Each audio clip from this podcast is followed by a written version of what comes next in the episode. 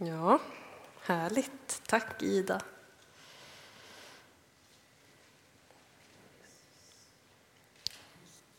Edith heter jag, om det är någon som inte känner mig. Jag jobbar som ungdomspastor här i församlingen. Jag kommer att ha en liten annorlunda predikan idag. Jag tror jag aldrig haft en predikan på det här sättet. Det blir lite som ett bibelstudium, kanske. Vi kommer att tillsammans gå igenom ett textstycke ur Johannes evangeliet och se vad för olika saker vi kan lära oss av en och samma text. För Bibeln är ju otrolig på det viset att man kan läsa den som en historiebok bara egentligen om man skulle vilja. I Johannes evangeliet står om Jesus liv och då kan man läsa och han gick dit och han sa det här. Men man kan också, om man öppnar sitt hjärta och sitt sinne, få så mycket mer än bara en historia. Och vid första tillfället man läser en text kan man lära sig en sak, men nästa gång man läser samma text kanske man lägger märke till fler saker.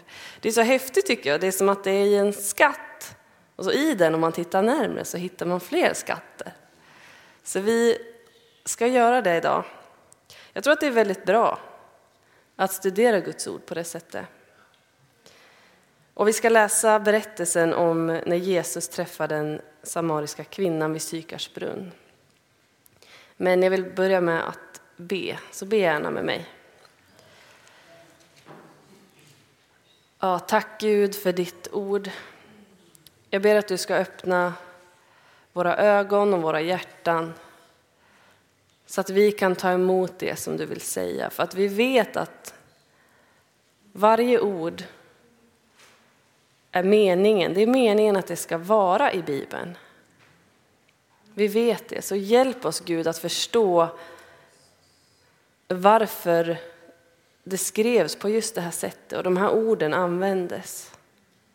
Hjälp oss att ta emot dig Jesus. Vi känner din närvaro. Tack helige Ande. Tack för att du talar till oss. Hjälp oss att förstå, förstå det vi läser.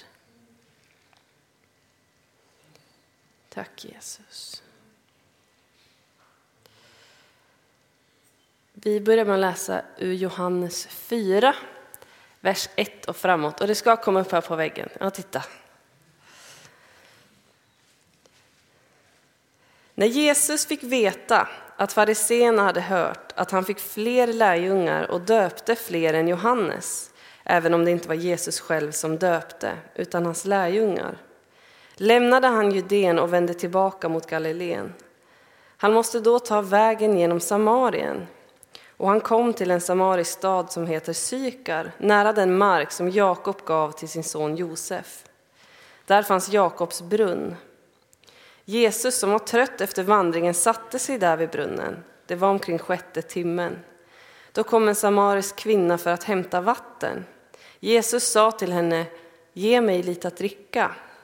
Hans lärjungar hade gått bort till staden för att köpa mat. Och här tänker jag att vi stannar. För när jag läste det här då såg jag något som jag inte riktigt hade tänkt på förut. Och det var att Jesus, han var trött. Han var trött efter vandringen och han behövde vila och han behövde vatten. Och jag tänker ofta på hur det är att vi, vi människor, vi har en tendens att köra slut på oss. Vi tar på oss väldigt mycket och vi, visst är det lätt att uppmuntra andra människor till att ja, men, ta det lugnt, du behöver ju vila och återhämta dig efter det här. Men när det är vi själva som ska göra det, då kan vi känna att det nästan är som ett misslyckande. Och det här blir ju så dumt för att vi har så otroligt höga krav när det kommer till oss själva. Och ibland kanske vi har haft ett mål, att vi har tagit på oss en uppgift. Ja, men när, när det här kommer, då ska jag vara klar med det. Eller, och så lyckas vi inte nå dit som vi vill inom den tiden vi tänkt. Och så känns det väldigt, väldigt jobbigt. Men då får vi tänka på det här att Jesus behövde vila. Han behövde återhämtning.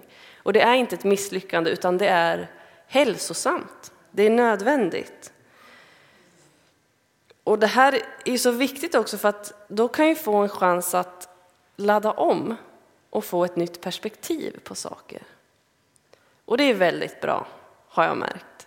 För ibland kör man stenhårt på sin grej och sen när någonting händer som man inte riktigt kan göra det, man tar ett kliv tillbaka, ja men då får man ett nytt perspektiv, ett nytt sätt att tänka och så växer man. Så tappa inte modet om du är i en period där du behöver vila. Där du inte kan köra på lika mycket som du brukar. Om det är okej för Jesus att återhämta sig, då tror jag det är okej för oss också.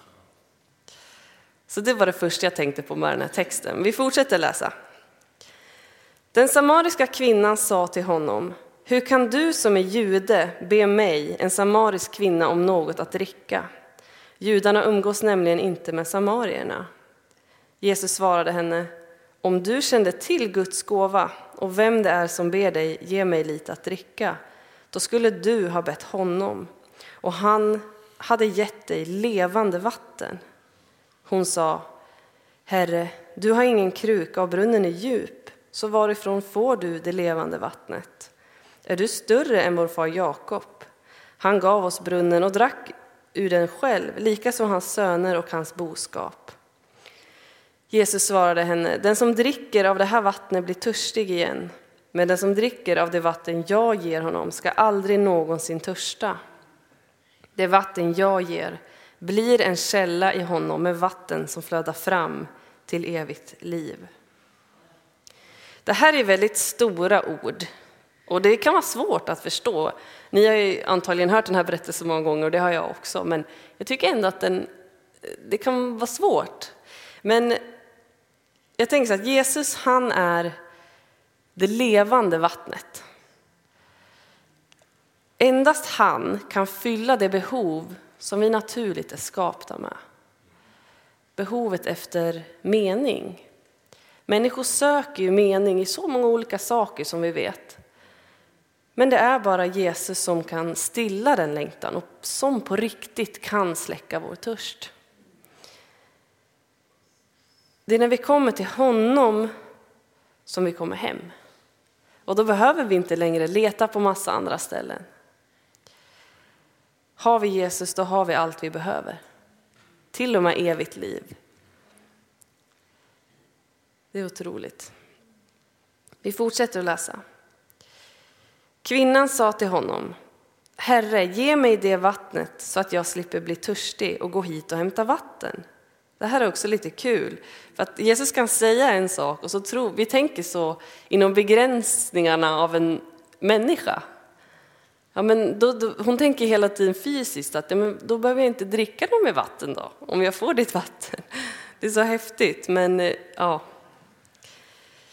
Jesus talar till våra hjärtan och det här kommer uppenbaras för henne. Han sa, gå och hämta din man och kom hit. Kvinnan svarade, jag har ingen man. Jesus sa, det stämmer som du säger att du inte har någon man. Fem män har du haft och den du har nu är inte din man. Det du säger är sant. Kvinnan sa, Herre, jag förstår att du är en profet. Våra fäder har tillbett på det här berget, men ni säger att platsen där man ska tillbe finns i Jerusalem.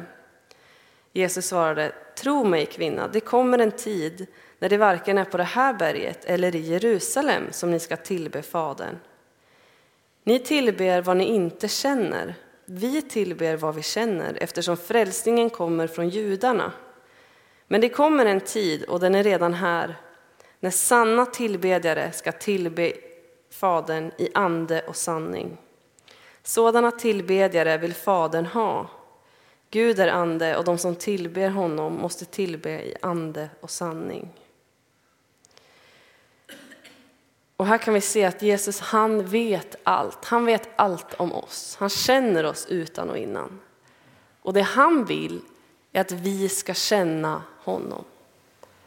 Så att vi vet vem det är vi tillber. Och jag upplever att ju mer jag lär känna honom och jag förstår hans vilja, ju frimodigare kan jag be.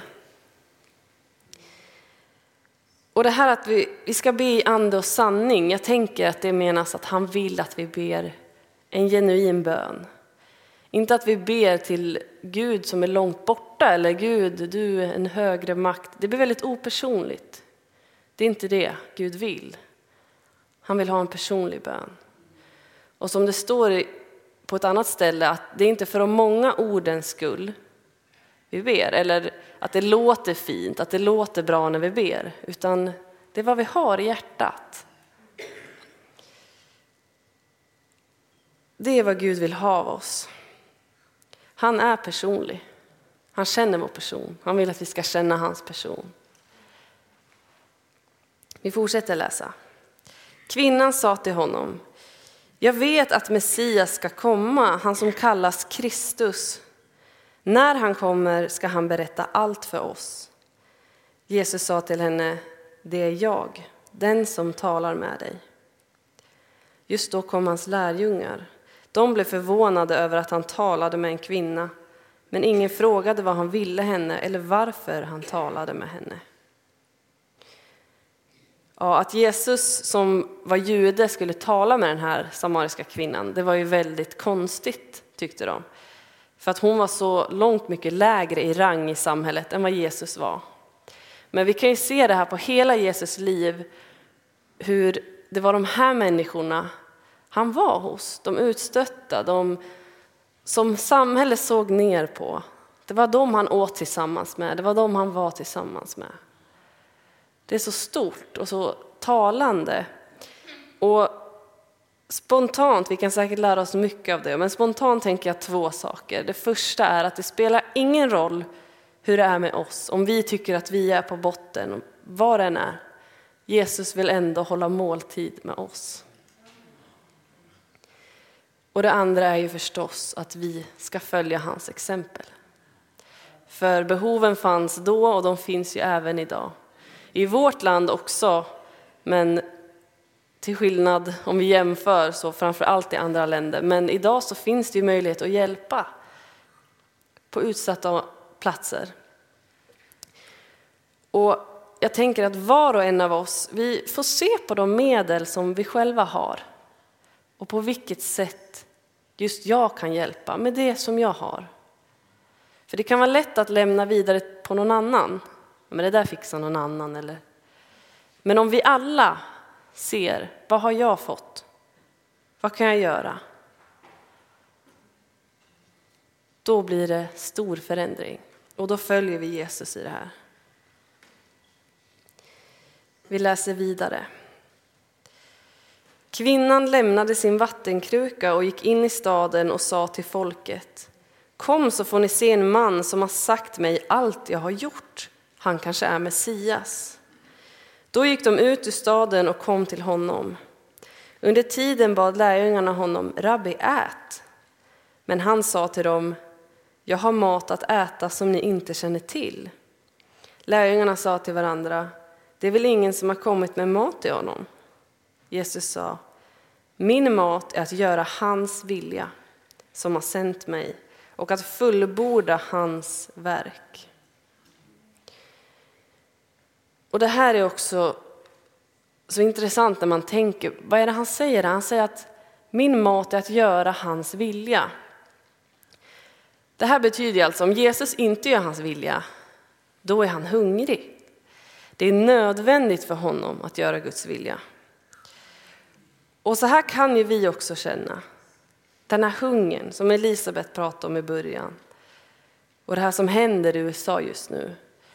Det är ju otroligt. Tänk vilken längtan och hunger som har lett fram till det här. Så känner man i sitt liv att ja, men jag har den där hungern, jag vill. Då är det superbra.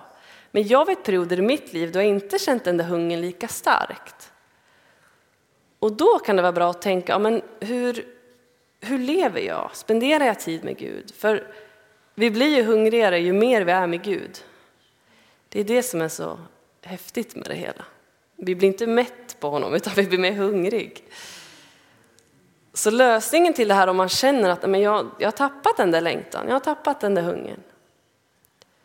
Gå till Gud. Det kan vara tufft första gångerna eftersom man inte kanske har det där drivet.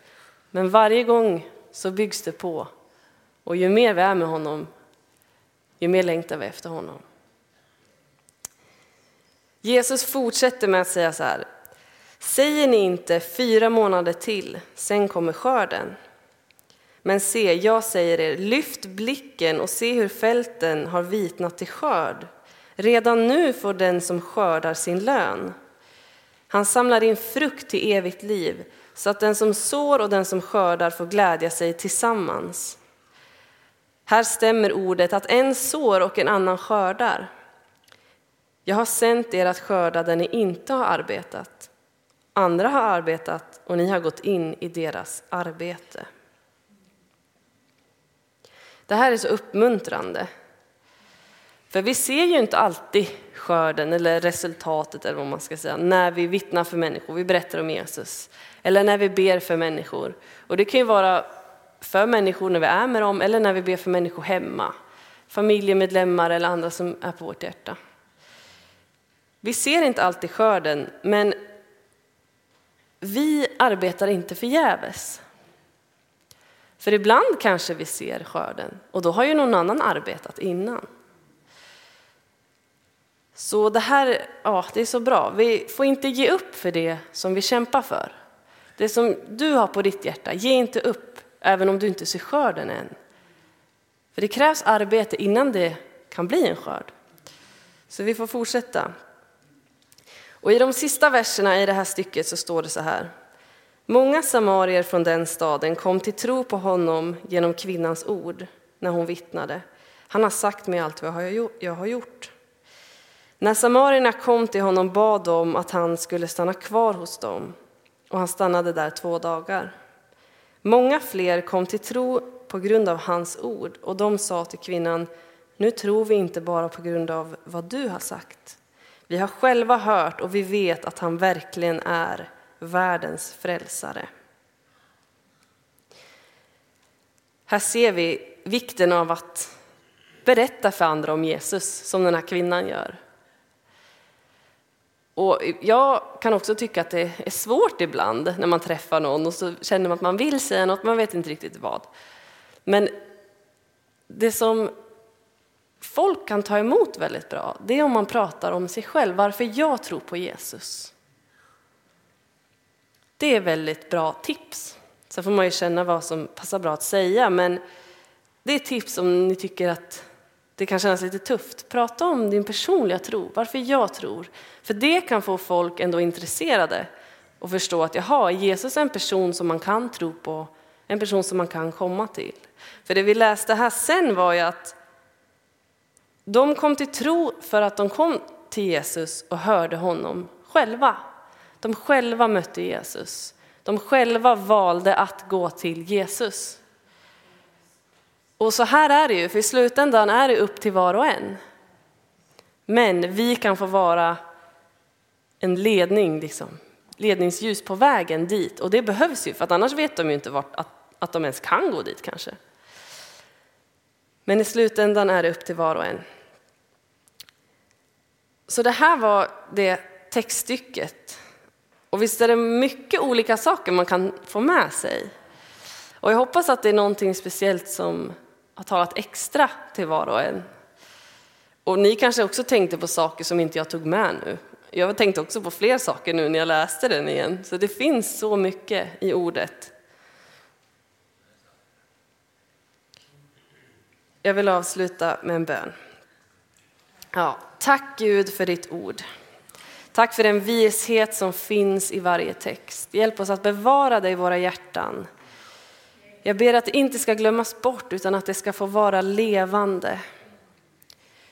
Tack Jesus för att du är det levande vattnet som flödar. Det tar inte slut. Livet med dig tar inte slut. Livet med dig blir mer levande ju mer vi är tillsammans med dig. Tack Jesus. Hjälp oss att också utstråla det här. Att utstråla levande vatten. Så människor förstår att det är något speciellt. Det är inte bara en annan sak i raden av alla saker man kan tro på, utan det är sanningen och det är meningen. Tack för att du hjälper oss Jesus. Tack för att du öppnar våra hjärtan och öppnar våra ögon så att vi kan se och vi kan ta emot allt det som du vill lära oss genom ditt ord.